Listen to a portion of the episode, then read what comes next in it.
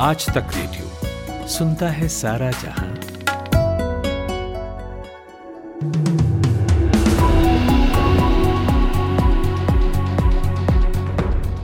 नमस्कार, आप सुन रहे हैं दोपहर एक बजे का न्यूज़ पॉडकास्ट पाँच मिनट। मैं हूँ रोहित अनिल त्रिपाठी। दिल्ली पुलिस ने भारतीय कुश्ती संघ के पूर्व अध्यक्ष ब्रजभूषण पर आरोप लगाने वाली महिला पहलवानों से यौन शोषण के फ़ोटो और ऑडियो वीडियो सबूत मांगे हैं।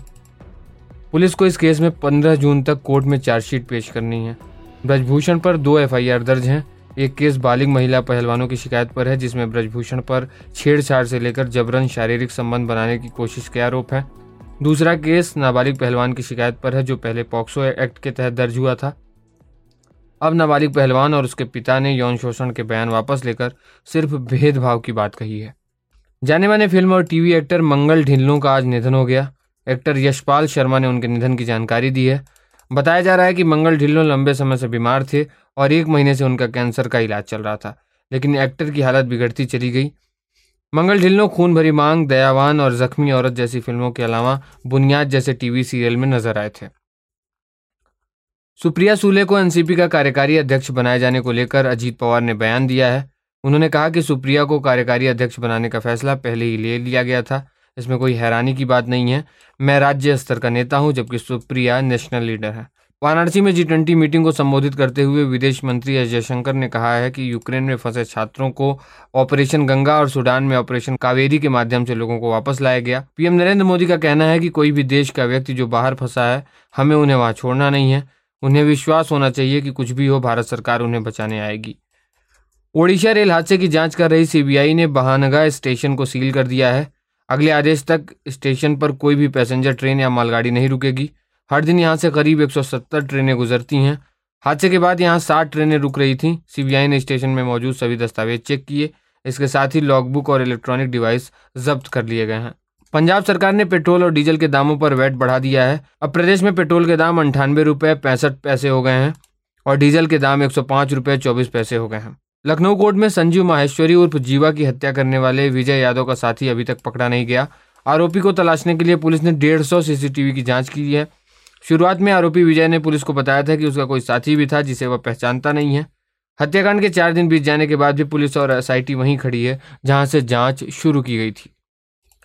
अरब सागर से गुजर रहे बिपरजॉय तूफ़ान भीषण चक्रवात में बदल गया है। मौसम विभाग के अनुसार सुबह साढ़े पाँच बजे के अपडेट के मुताबिक ये तूफ़ान गुजरात के पोरबंदर से 480 किलोमीटर, द्वारका से 530 किलोमीटर और कच्छ के नालिया से 610 किलोमीटर दूर है। इसके 15 जून तक गुजरात और पाकिस्तान के कराची पहुँचने का अनुमान है। तूफ़ान के चलते गुजरात में अगले पाँच दिन तक आंधी चलेगी।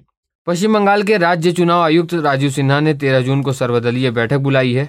कल उन्होंने इस बारे में अधिकारियों को जानकारी दी। पीटीआई के मुताबिक बैठक में पश्चिम बंगाल पंचायत चुनाव के दौरान कानून और व्यवस्था बनाए रखने पर चर्चा होगी। इसके साथ ही चुनाव को लेकर दलों की आपत्तियों को भी सुना जाएगा। कल ही राजीव सिन्हा ने राजभवन पहुंचकर राज्यपाल सीवी आनंद बोस से भी मुलाकात की थी। भारतीय स्टॉक मार्केट हाल ही में एक बार फिर फ्रांस को पछाड़कर दुनिया की पांचवी सबसे बड़ी स्टॉक मार्केट बन गई है।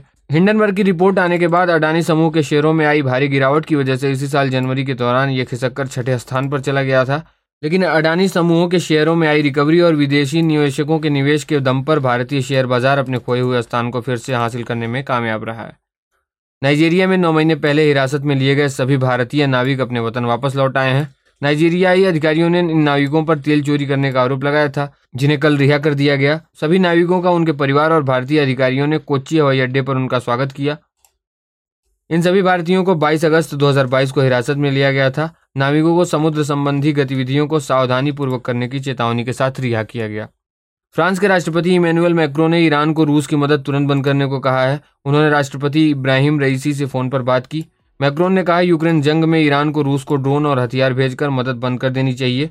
इससे सुरक्षा और मानवीय लिहाज से गंभीर परिणाम होंगे। वहीं व्हाइट हाउस के प्रवक्ता जॉन किर्बी ने पिछले शुक्रवार को बताया था कि रूस ईरान की मदद से एक मिलिट्री ड्रोन फैक्ट्री बना रहा है, जो अगले साल तक तैयार हो जाएगा। और भारत और ऑस्ट्रेलिया के बीच लंदन में चल रहे डब्ल्यूटीसी फाइनल का आज अंतिम दिन है। इस मुकाबले और खिताब को जीतने के लिए भारत को दो सौ अस्सी रन चाहिए। कोहली और रहाणे अभी भी क्रीज पर मौजूद हैं। दोनों के बीच इकहत्तर रन की पार्टनरशिप हो चुकी है। कोहली साठ गेंदों पर चौवालीस रन, जबकि रहाणे बीस रन पर नाबाद हैं। तो ये थी दोपहर एक बजे तक की बड़ी खबरें। शाम चार बजे आपसे फिर मुलाकात होगी। तब तक के लिए इजाज़त दीजिए। सुनते रहिए आज तक रेडियो। आज तक रेडियो। सुनता है सारा जहाँ।